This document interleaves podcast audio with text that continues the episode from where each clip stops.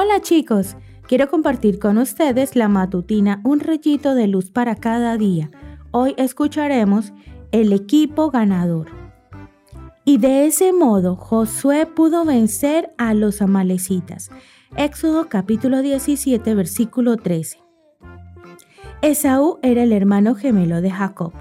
Los amalecitas eran descendientes de Esaú y los israelitas eran descendientes de Jacob.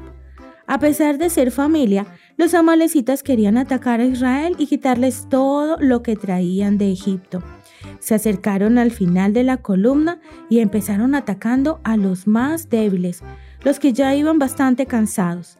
Seguramente cuando su líder Moisés se enteró del ataque ya era de noche y no podía hacer mucho, por lo que inmediatamente llamó a Josué y le dijo, Escoge algunos hombres y sale a pelear contra los amalecitas. Éxodo 17:9.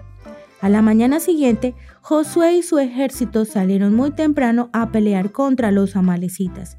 Mientras tanto, Moisés subió a orar a Dios a lo alto del monte, sosteniendo en alto la misma vara que Dios le había dado para ir a Egipto.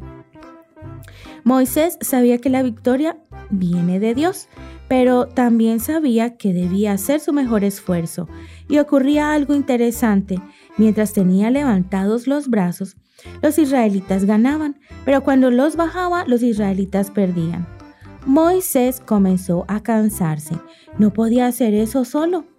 Entonces aparecieron dos compañeros que habían subido con él. Rápidamente Aarón y Ur se dieron cuenta de que tenían una parte importante que hacer.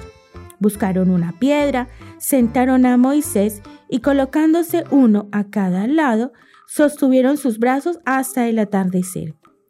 ¿Quién ganó la batalla? Nuestro versículo de hoy dice, y de ese modo Josué pudo vencer a los amalecitas. ¿De qué modo? Por el trabajo en equipo. Las grandes victorias no se logran solo.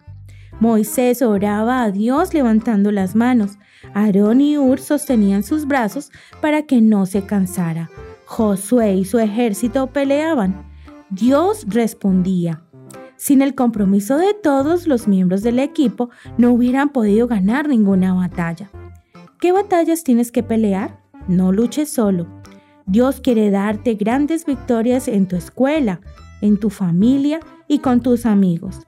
El compromiso y la lealtad con los demás te permite formar parte de un equipo ganador. Combina el poder divino con el esfuerzo humano. Comprométete a hacer siempre lo mejor y valora el trabajo de los demás miembros de tu equipo. Haz que tu equipo sea el equipo ganador. Que tengas un hermoso día.